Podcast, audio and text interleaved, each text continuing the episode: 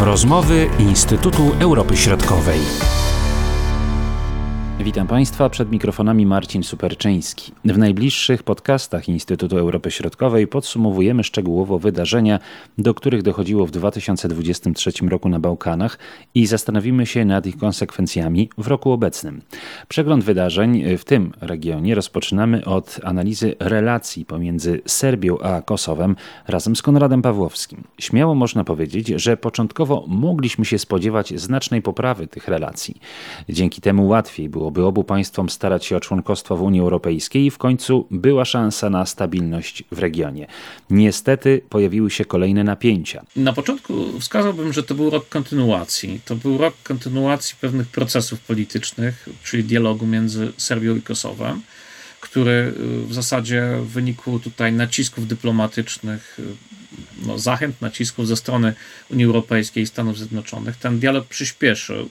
Oczywiście on przyspieszył y, w kontekście, czy w szerszym kontekście geopolitycznym, bo w tle jest, jest wojna w Ukrainie i, i tutaj Zachód chce y, dokończyć pewne konflikty regionalne na Bałkanach, żeby ten region y, no, nie był potencjalnym źródłem kolejnych konfliktów czy konfliktów zbrojnych w przyszłości. I, i to, jest, to jest tło wydarzeń, które się dzieją w Europie, także w regionie Bałkanów te Bałkany oczywiście są trochę dalej od, od y, głównego teatru działań, czyli, czyli tej, tej tragicznej wojny w Ukrainie, ale mimo wszystko i rosyjskie wpływy, i zamrożone konflikty w regionie bałkańskim, to wszystko no, stanowi wyzwanie dla, dla stabilności Bałkanów. Więc, y, tak jak powiedziałem, był to rok kontynuacji y, dialogu między Serbią i Kosowem. Na początku roku doszło do w zasadzie takiego niektórzy wskazywali przełomu, bo, bo to zawarto porozumienie, które nie jest do dzisiaj podpisane i o tym porozumieniu pewnie jeszcze porozmawiamy. Natomiast 27 lutego zawarto porozumienie na, na drodze do normalizacji relacji między tymi państwami. 18 marca y, do tego porozumienia y, uzgodniono y, aneks, więc porozumienie i aneks uznano za taki bardzo ważny element normalizacji relacji między Serbią i Kosowem. Y, który większość ekspertów, prawników, politologów uznała, że jest to, jest to formalne, y, czy uznała, że jest to y, uznanie takie dorozumiane i faktyczne uznanie państwowości, czy też niepodległości Kosowa przez Serbię, tak zwane uznane, uznanie de facto. Tak to było interpretowane. Zresztą sam premier Albin Kurti wskazywał, że to porozumienie zawiera takie uznanie de facto. Natomiast y, od razu po tym sukcesie tutaj było widać, że, że Kurti w jakimś sensie jest no, politykiem, który, który to porozumienie może uznać za, za, sukces, chociaż tam jest e, obowiązek stworzenia wspólnoty gmin serbskich i to, to dla niego jest też kolejne wyzwanie, ale mimo wszystko to porozumienie, jego, jego zasady przy, no, są korzystniejsze dla Kosowa, przewidują e, między innymi członkostwo Kosowa w organizacjach międzynarodowych i między innymi w ONZ. No a dla Serbii to jest właśnie to, czego Serbia zaakceptować nie, nie chce i nie może. Prezydent Vucic wielokrotnie wskazywał przez cały rok, że, że to porozumienie, którego zresztą nie podpisał, i Vucic też wielokrotnie mówił, że on nie podpisał niczego, ale że Serbia będzie implementować, ale że Serbia nigdy nie zgodzi się na członkostwo Kosowa w ONZ.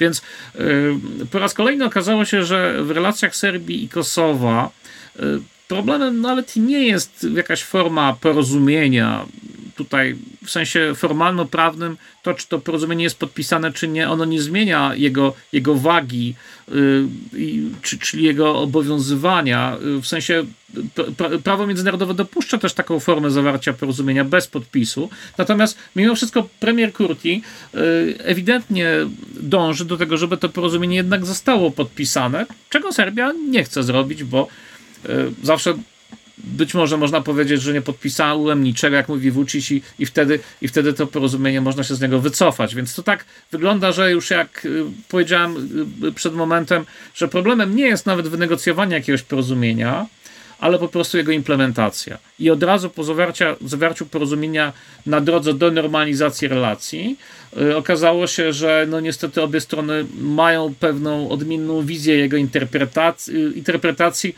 zasad wdrożenia tego porozumienia I z jednej strony mieliśmy premiera Albina Kurtiego, który jednak wyraźnie opóźniał y, proces tworzenia wspólnoty gmin serbskich.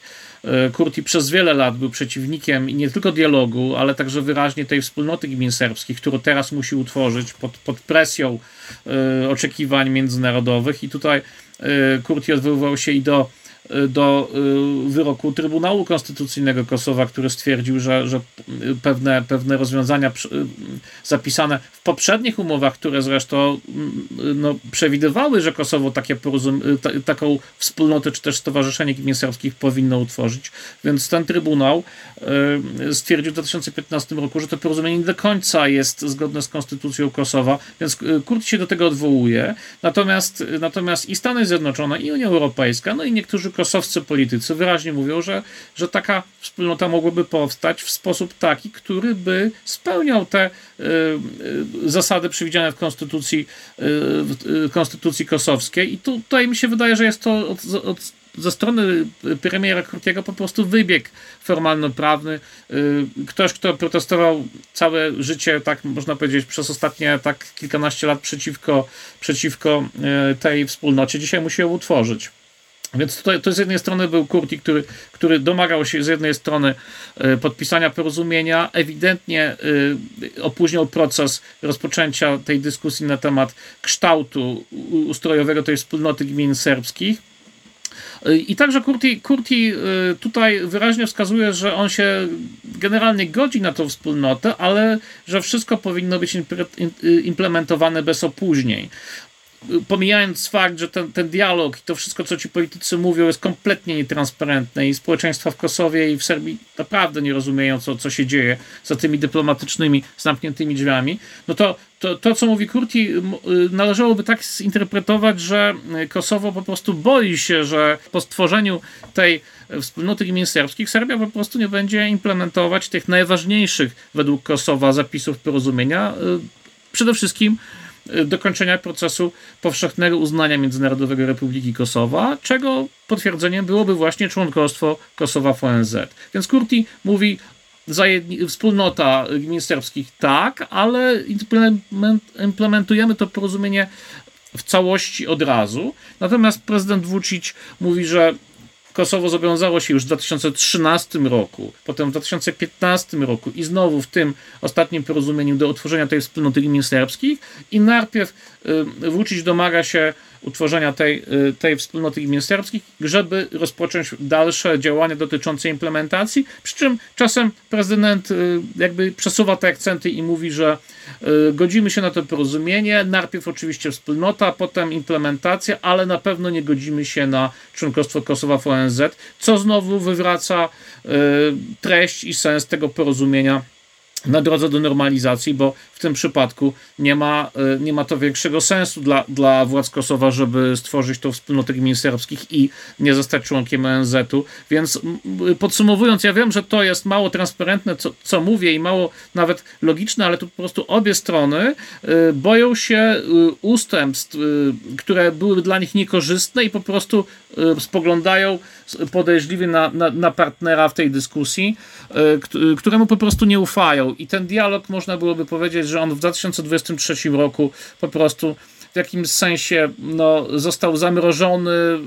Pamiętajmy, że dochodziło do kolejnych zbrojnych incydentów w Kosowie, które odciągały uwagę od Y, samego procesu implementacji tego porozumienia, być może zresztą specjalnie, y, specjalnie odciągały uwagę i zamiast negocjować czy dyskutować o implementacji porozumienia, y, po prostu społeczność międzynarodowa musiała skupić się niestety na, po raz kolejny na stabilizacji sytuacji w północnym Kosowie, na, na normalizacji samego dialogu między, między Serbią i Kosowem. Pamiętajmy, że doszło tam do, do, do fizycznych, do, do, do przypadków fizycznej konfrontacji, łącznie z użyciem broni, i to też popsuło e, dynamikę i powiedzmy klimat polityczny towarzyszący negocjacjom, ale obie strony są przekonane, czy są przekonywane przez Zachód, że tak nie może być w nieskończoność, że no, Unia Europejska i Stany Zjednoczone y, oczekują y, po prostu stabilności w regionie i że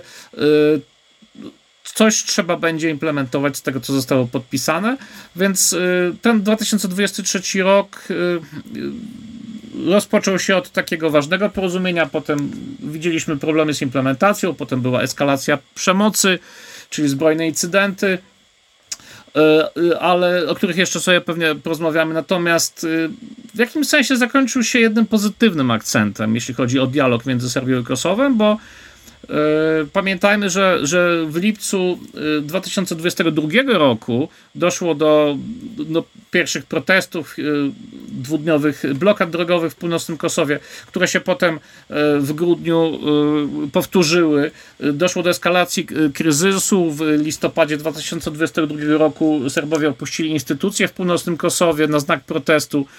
Pamiętajmy, że, że opuścili, tak pamiętamy, że opuścili z powodu prób no, nacisków władz Kosowa na wymianę rejestracji w, w północnym Kosowie, czyli zastąpienie, zastąp, czyli rząd Kosowa, który dążył do zastąpienia tych serbskich rejestracji na północy kosowskimi rejestracjami, e, doprowadził do tego kryzysu instytucjonalnego. Oczywiście tam było wiele więcej tych kontekstów, natomiast to był taki główny, główny mm, y, powód, który, który się przyczynił do kryzysu. A mówię o tym dlatego, że po eskalacji kryzysu i po jednak pogorszeniu się relacji między Serbią i, i Zachodem po strzelaninie w miejscowości Bańska w północnym Kosowie. E, e, wydaje mi się, że w ramach pewnego odbudowywania tych relacji między Serbią i, i, i Zachodem, i pewnie w tle są zawsze jakieś naciski e, ze strony tych, tych większych państw, władze Kosowa, przepraszam, władze Serbii tak trochę po cichu zgodziły się na wymianę rejestracji serbskich w północnym Kosowie. Więc przez ostatnie miesiące rzeczywiście Serbowie wymieniali te rejestracje i 25 grudnia rząd Serbii zgodził się na to, żeby już od 1 stycznia tego roku osoby mieszkające w Kosowie, to, to oczywiście i Serbowie, i Albańczycy, e, mogli wyjeżdżać na terytorium Serbii z rejestracjami z oznaczeniem RKS. Do tej pory te rejestracje były, czy oznaczenia dotyczące symboli państwowych były zaklejane w obu państwach, było tak zwane porozumienie naklejkowe jeszcze z 2021 roku. Teraz okazało się, że, że Serbia zgodziła się na to, żeby Serbowie w północnym Kosowie mieli rejestrację kosowskie i jeździli nimi, y, y, jeździli z nimi po terytorium Serbii.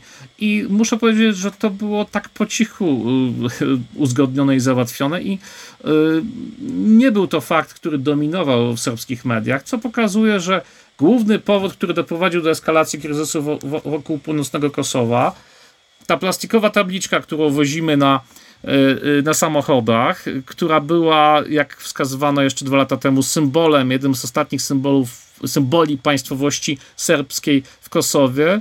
Y, dzisiaj okazało się w tłumaczeniu serbskich polityków, że to jest tylko jakaś rejestracja, która nie przesądza y, o statusie y, prawno-międzynarodowym Kosowa, a to, że Serbowie w północnym Kosowie będą mieli te, te rejestracje też niczemu nie przeszkadza. To jest funkcjonalne rozwiązanie, które pozwoli im normalnie poruszać się samochodem i, po, i w Kosowie, i w Serbii. Więc okazało się, że cała ta eskalacja kryzysu w zasadzie była w jakimś sensie niepotrzebna.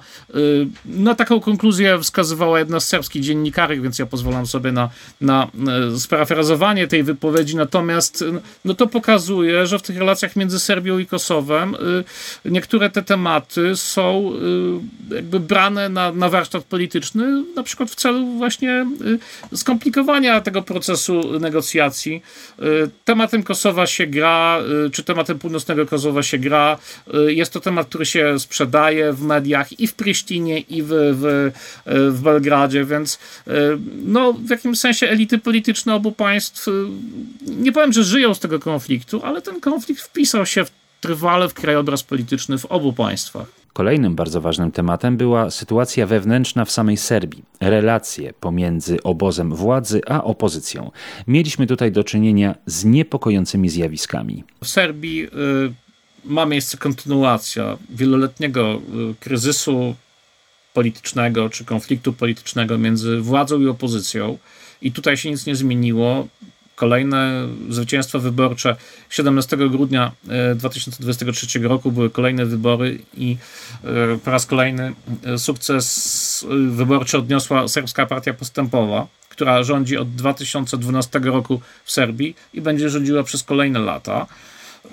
I no to pokazuje stagnację polityczną na serbskiej scenie politycznej, pokazuje problem z tranzycją władzy i on nie do końca wynika ze słabości serbskiej opozycji, która nie jest najsilniejsza, jest podzielona i skłócona, ale to, co opozycja zarzuca e, serbskiej partii postępowej i prezydentowi e, Serbii Aleksandrowi Vuciciowi, który, który wiele lat był szefem tej partii i w praktyce dalej nim jest, chociaż formalnie nie, to opozycja za, zarzuca, że te, te lata e, rządów SNS-u skutkowały przejęciem państwa, zawłaszczeniem państwa e, przez tą partię, e, że w Serbii nie można mówić o takich e, standardach demokracji, jakie powinny być w państwie kandydującym do Unii Europejskiej, że obóz władzy wykorzystuje media publiczne i zaprzyjaźnione media prywatne do ataków na opozycję, że zresztą bezpardonowych ataków, że te, te rywalizacje między władzą, przepraszam, te zasady normalnej, demokratycznej rywalizacji między władzą i opozycją, które, których elementem jest właśnie głosowanie czy, czy akt wyborczy, że to wszystko jest tak skonstruowane, że opozycja po prostu nie jest w stanie rywalizować z obozem władzy i wygrać wyborów. I tutaj y, oczywiście poparcie społeczne dla opozycji jest, y, jest takie, jakie jest. Opozycja, ta demokratyczna czy proeuropejska opozycja, bo to jest tylko część opozycji, ona niecałe 24% głosów w ostatnich wyborach uzyskała. I to jest mniej więcej to, co ta opozycja przedstawia, jeśli chodzi o jej poparcie społeczne chociaż politycy opozycji mówią, że to jest trochę więcej, ale, ale mniej więcej szacunki na to pokazywały. Natomiast, natomiast problemem jest to, no co opozycja wskazuje od lat, że y, system po prostu jest zabetonowany, czyli sprawność administracyjna Serbskiej Partii Postępowej, która notabene ma y, 10% ma, ma, wielką liczbę członków, bo 10% obywateli Serbii to są członkowie SNS, którzy, którzy dzięki tej partii funkcjonują w życiu politycznym, pracują w administracji publicznej, e, e, rozwijają swoje biznesy, więc to jest system stworzony przez SNS, który powoduje, że ta partia ma zawsze przewagę, jeśli chodzi o poparcie polityczne. Y, no, opozycja mówi o systemie, który no, nie jest demokratyczny. Tak? No, jeżeli, jeżeli, y, jeżeli zagłosowanie na SNS otrzymuje się jakieś profity, tutaj przedstawiciele opozycji pokazywali dosłownie po wyborach gdzieś tam w jakimś lokalu wydawano paczki osobom, które głosowały na, na tą partię.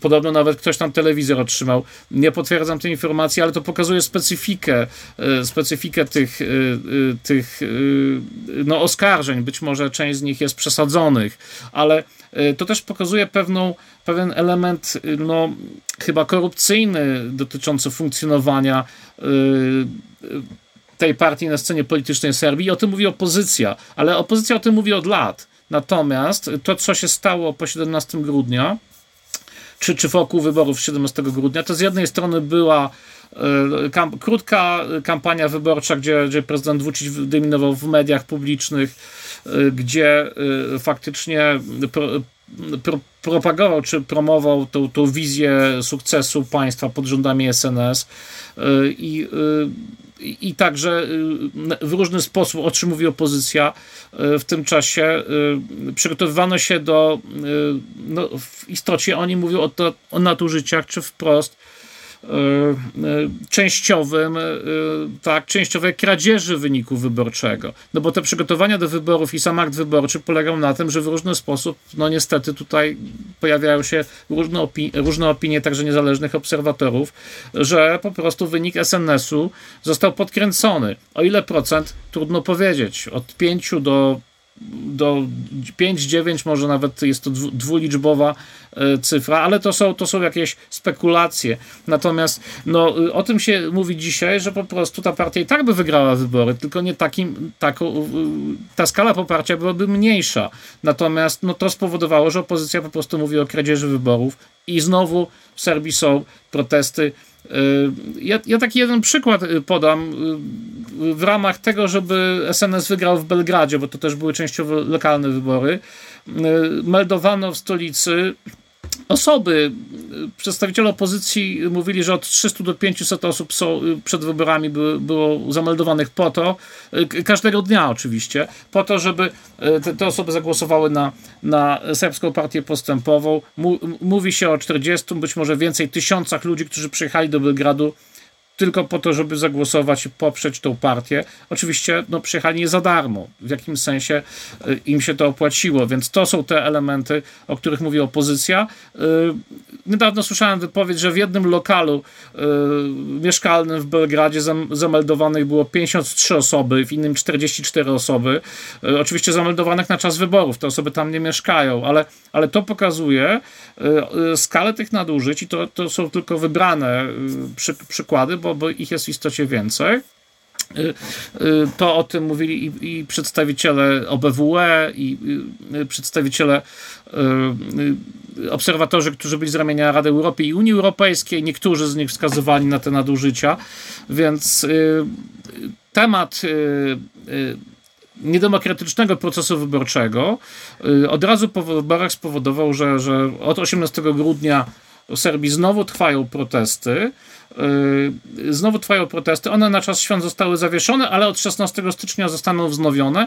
Póki co opozycja zastanawia się, co zrobić. Czy czy przyjąć te mandaty parlamentarne, czy być może bojkotować. Wydaje mi się, że jeszcze nie wiedzą, jak zareagują. Wydaje mi się, że przyjmą, bo, bo lepiej, żeby ta opozycja była w parlamencie, niż by jej tam miało nie być. Natomiast, yy, natomiast cóż, no, jest to niekończący się konflikt y, między władzą i opozycją.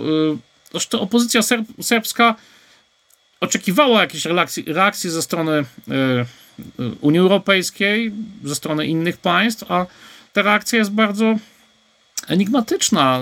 Wskazywano, że, że niektóre rzeczy trzeba wyjaśnić, niektóre nadużycia tak trzeba byłoby jakieś zweryfikować, ale to nie było jakieś takie głębokie potępienie Y, sposobu przeprowadzenia wyborów y, w Serbii z prostego powodu. Y, Serbska Partia Postępowa i tak by te wybory wygrała. Opozycja nie jest w stanie, nie jest na tyle silna, żeby odsunąć od władzy SNS. Opozycja jest podzielona i skłócona, nawet ta demokratyczna opozycja. Tam jest wiele osobistych ambicji, antypatii między tymi liderami. I dodatkowo jest jeszcze opozycja konserwatywno-prawicowo-nacjonalistyczno-prorosyjska w różnych odcieniach, z różnymi akcentami. Tutaj, jeśli chodzi o, o, te, o te definicje e, programów politycznych. I, e, I ta opozycja w kwestii Kosowa na przykład no nie różni się bardzo od, od tego, co w, w tym sensie no, nie jest bardziej ugodową opozycją niż to, co w jakimś sensie oferuje y, Zachodowi prezydent Vucic. A y, tak jak, jak, jak się wskazuje, Vucic po prostu no, gwarantuje, że y, jednak tak pewną stabilność w relacjach między Serbią i Kosowem, chociaż ten fundament tego myślenia o polityce Serbii został zachwiany po tym, jak 24 września doszło do, do incydentu zbrojnego w Bańskiej, kiedy grupa, y, oddział paramilitarny y, z Serbii y, wkroczył do, do północnego Kosowa i doszło do strzelaniny z policją kosowską. W większości to byli akurat Serbowie z północnego Kosowa, ale, ale trening odbywał się w Serbii, więc tutaj ewidentnie odpowiedzialność i formalną, i polityczną no, należałoby przypisać Serbii. Ale mimo wszystko jednak Zachód bardzo enigmatycznie krytykował Serbię za, za przynajmniej wsparcie y, tego, tego ataku. No, no, chodzi o to, że tutaj ceną jest stabilność całego regionu, ceną jest implementacja tego porozumienia i wszystkich innych porozumień. Jednak dalej Zachód liczy na to, że Vucic jest tym politykiem, który jest w stanie w Serbii y, opanować sytuację wewnętrzną i czy, czy mówiąc już tak bezpośrednio, zagwarantować, że część, przynajmniej część z tych porozumień zawartych w ramach dialogu z Kosowem będzie implementowana.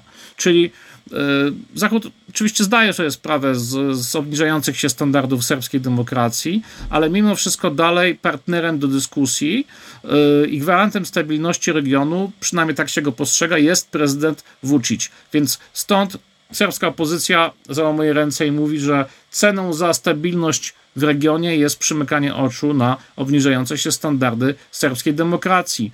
I w tym sensie y, ten rok mijający jest kontynuacją. Y, niestety można oczekiwać, że że kolejne miesiące to będzie dalej przedłużający się kryzys wewnętrzny. Kolejne 4 lata rządów Serbskiej Partii Postępowej. A co w roku obecnym, szczególnie z perspektywy relacji Kosowa z Serbią? Pamiętajmy, że y, po tym jak w listopadzie 2022 roku Serbowie opuścili instytucje, y, kosowskie instytucje formalnie, w praktyce ta jurysdykcja Y, jurysdykcja w północnym Kosowie zawsze była taka hybrydowa, formalnie kosowska, w praktyce władza polityczna to, to dalej był Belgrad. W każdym razie, kiedy Serbowie w listopadzie 22 roku opuścili instytucje w północnym Kosowie, to doszło do powstania takiej próżni bezpieczeństwa. Y, bo to, że Serbowie wyszli z policji kosowskiej, to oznaczało, że, że rząd Kosowa przesunął na, na północ funkcjonariuszy narodowości albańskiej, no bo przecież ktoś tam musiał być co znowu doprowadziło do eskalacji eskalacji y, tych no, sytuacji w północnym Kosowie. Pamiętamy, y, pamiętamy to, co się działo 26, potem 29 maja, ale zanim do tego dojdę, to właśnie chciałbym powiedzieć, że ta próżnia instytucjonalna y, od, no, była największym kryzysem i politycznym, i administracyjnym, no i instytucjonalnym w północnym Kosowie, w tych czterech gminach północnego Kosowa od 2013 roku, bo od tego 13 roku Notabene właśnie prezydent Vucic, wtedy jeszcze premier Iwica Dacic, mniejszy koalicjant e, Serbskiej Partii Postępowej, czyli, czyli socjalistycznej partii Serbii, szef SPS-u, i te partie zresztą w Serbii odtworzą rząd, to jest, to jest pewne.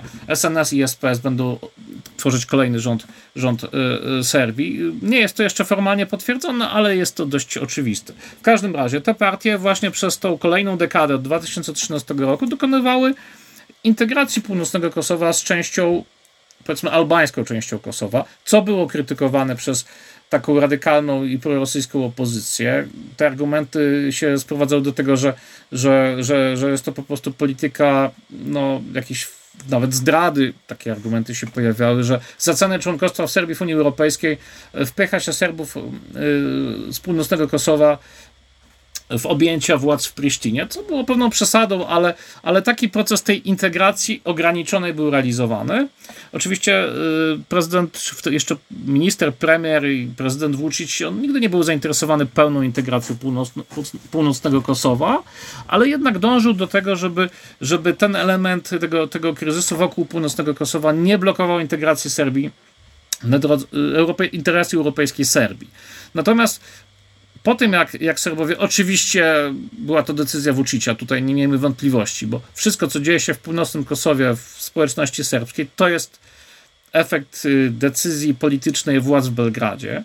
Co nie znaczy, że akurat ta decyzja nie, nie, nie, jest, nie ma takiego oddolnego poparcia, bo w moim przekonaniu rzeczywiście w dużym stopniu Serbowie przez, to, przez te 10 lat y, uważali, że, że Belgrad ich wpycha w tą państwowość kosowską, ale kiedy, kiedy w listopadzie 22 roku Serbia e, w istocie podjęła decyzję, że ci Serbowie wychodzą z tych instytucji, no, to muszę powiedzieć, że w północnym Kosowie było takie oczekiwanie, że coś naprawdę się zmieni, że, e, że, że Serbia wróci, że coś się stanie przełomowego, ale dość szybko okazało się, że no niczego takiego nie będzie, poza tym, że będzie pełzający kryzys, który, który widzieliśmy przez cały 23 rok.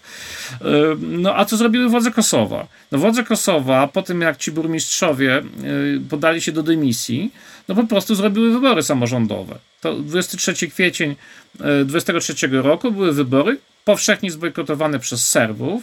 3,47% poparcia pokazywał, że, że wybory są niereprezentatywne. I y, premier Kurti pryncypialnie stwierdził, że okej, okay, takie są wyniki, będziemy implementować. Więc kiedy pod koniec maja Kurti, y, Kurti stwierdził, że ci burmistrzowie narodowości albańskiej, bo cztery burmistrzów narodowości albańskiej wygrało w tych wyborach, co byłoby no, niemożliwe oczywiście, bo, bo, bo ponad 93% populacji północnego Kosowa to są Serbowie, więc oni by nigdy nie wybrali burmistrzów narodowości albańskiej, ale to jest pewna, e, pewien, e, no, no nie jak to powiedzieć, incydent demokratyczny, że tak się stało w sytuacji bojkotu, wyborów przez Serbów. I, I oczywiście od początku było wiadomo, że to jest niereprezentatywny wybór, pozbawiony mandatu wyborczego. I Stany Zjednoczone i Unia Europejska no, wprost prosiły premiera Kurtiego, żeby ci burmistrzowie nie byli wysłani do urzędów gminy, żeby pełnili swoje funkcje z jakichś alternatywnych lokalizacji.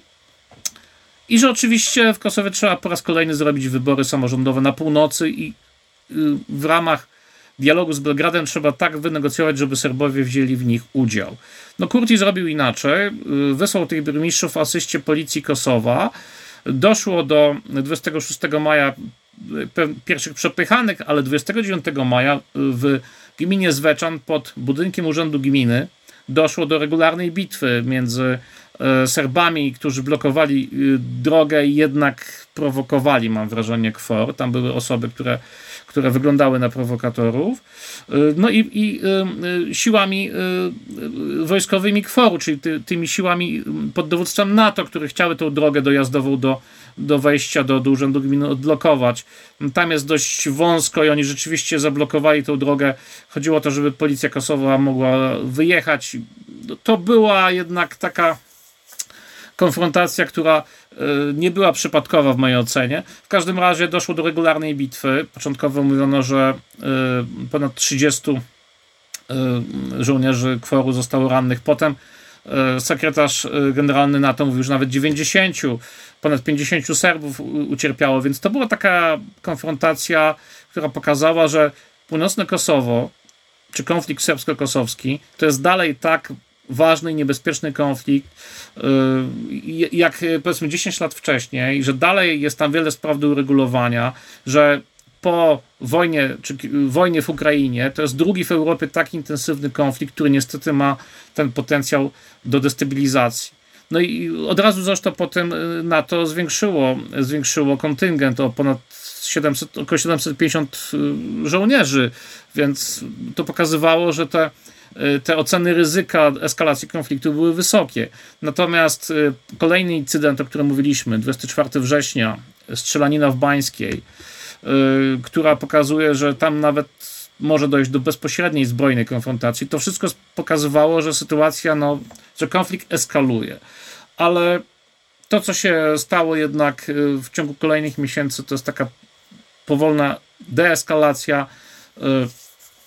Y, y, Unia Europejska wprowadziła zresztą takie w zasadzie sankcje wobec Kosowa od 1 lipca 2023 roku. Ograniczono dynamikę czy, czy skalę wizyt dyplomatycznych na wysokim szczeblu. Zablokowano część środków Y, przeznaczonych do Kosowa w ramach procesu, dla Kosowa w ramach procesu integracji europejskiej, no to, to zrobiono po to, że jednak uznano, że premier, premier Kurti niepotrzebnie do, eskalował ten konflikt na północy, że nawet jeśli miał rację, to wysyłając tych burmistrzów do urzędów gminy po prostu y, y, zachował się w jakimś sensie nieodpowiedzialnie, że, że, że tu ważniejsze są rzeczy, czyli ten dialog, a, a nie to, żeby burmistrz siedział w urzędzie gminy w sensie fizycznym. E, no cóż, Albin Kurti jest politykiem pryncypialnym, co być może nie zawsze, nie zawsze jest e, korzystne, ale co ciekawe, dwóch burmistrzów e, z partii PDK, Demokratycznej Partii Kosowa, od razu po 29 maja zrezygnowało z odbywania tych funkcji w budynkach w budynkach y, Urzędu Gminy, czyli są w alternatywnych loka lokalizacjach. Natomiast burmistrzowie z y, partii Wedwendosie, to jest partia Kurtiego, y, i w, w północnej Mitrowicy jeden, ale akurat rozkład budynków powoduje, że to nie był problem, tam nie było protestów. Natomiast drugi burmistrz w, w gminie Leposawić na, na północy, rzeczywiście, y, on tam jest od 29 maja, 9 maja, on tam fizycznie siedzi w urzędzie gminy i tak symbolicznie otoczony przez, przez Serbów, w tym Morzu Serbskim na północy, broni tego twardego stanowiska premiera Kurtiego, pokazując, że y, wynik wyborów był i trzeba go szanować, ale to wszystko pokazywało właśnie, prowadziło do eskalacji kryzysu. Y, no przy okazji jeszcze y, od 14 14 czerwca rząd Kosowa wprowadził sankcje na produkty, produkty z Serbii. Te produkty, one są w sklepach, ale one wjeżdżają pewnie jakimiś drogami alternatywnymi, co też nie jest łatwe, bo rząd Kosowa uściślił, wzmocnił tą kontrolę granicy, więc tam wiele było wątków kryzysowych, które eskalowały. Y, ale do czego zmierzam? Bo, bo tutaj to pytanie, tak mówiąc o tym, czego się można spodziewać. No właśnie, we wrześniu rząd Kosowa stwierdził, że będą, stworzył instrukcję administracyjną do ponownego organizowania wyborów samorządowych w północnym Kosowie. I ta instrukcja, co prawda, znowu była y, nie do końca tym, czym, y, co by chciały widzieć władze w Waszyngtonie i w Bruksel- instytucje w Brukseli, ponieważ Zachód wzywał Kurtiego do tego, żeby burmistrzowie podali się do dymisji, czyli sami złożyli urząd i żeby to była najszybsza procedura organizacji nowych wyborów. Natomiast instrukcja administracyjna przyjęta 4 września, ona przewiduje, że najpierw przynajmniej 20% mieszkańców czterech gmin Kosowa musi zwrócić się z wnioskiem do, do władz Kosowa, żeby można było zorganizować no, głosowanie, gdzie 50% plus jeden głos tych y, obywateli północnego Kosowa y, mających prawo do prawo wyborcze y, zagłosuje za zdjęciem tego, tego, tych czterech burmistrzów, czy za odwołaniem tych czterech burmistrzów tak, z, z urzędu. Co znowu jest rozwiązaniem naprawdę no nieoptymalnym. Ono komplikuje proces wymiany tych burmistrzów, oddala go w czasie i co nie jest takie oczywiste, czy to się, czy to się pozytywnie, bo biorąc pod uwagę y, to 50% y, osób na tych listach wyborczych, tak, które mają zagłosować za odwołaniem, no te listy pewnie nie są zbyt ścisłe, więc to, to nawet kwestia spełnienia, formalnego spełnienia tych warunków może być problemem, ale wreszcie pod koniec, y, czy do początku grudnia, a potem ponownie pod koniec grudnia, bo okazało się, że, że tam były błędy formalne. Podsumowując, w grudniu Serbowie rozpoczęli te działania y, dotyczące właśnie tego wniosku na, y, y, za odwołaniem tych burmistrzów, więc podsumowując moją długą wypowiedź i odpowiadając na pytanie, wydaje się, że w ciągu najbliższych miesięcy, w pierwszej połowie 2024 roku, wreszcie dojdzie do tych powtórzonych wyborów samorządowych w północnym Kosowie i dojdzie do stabilizacji tej sytuacji. Pamiętajmy, że w tle jest cały czas ten, ten dialog o normalizacji i Zachód dalej naciska na implementację tego porozumienia, więc dalej toczy się absolutnie nietransparentna dyskusja o tej wspólnocie gmin serbskich i organizacji tych wyborów. I wydaje mi się, że to jest dwutorowe i że w jakimś sensie zbliżamy się do właśnie utworzenia tej wspólnoty, i elementem tego porozumienia będą te wybory. Natomiast jest to pozytywny scenariusz. Y, niektórzy eksperci wskazują, że wcale tak nie musi być, że może być to znowu okres kolejnej eskalacji, odkładania terminów i zawieszonego kryzysu. No ja chciałbym widzieć ten y, pozytywny scenariusz. Mówił Konrad Pawłowski, a w następnym odcinku omówimy sytuację polityczną w Albanii, Bośni i Hercegowinie oraz w Czarnogórze. Zapraszamy.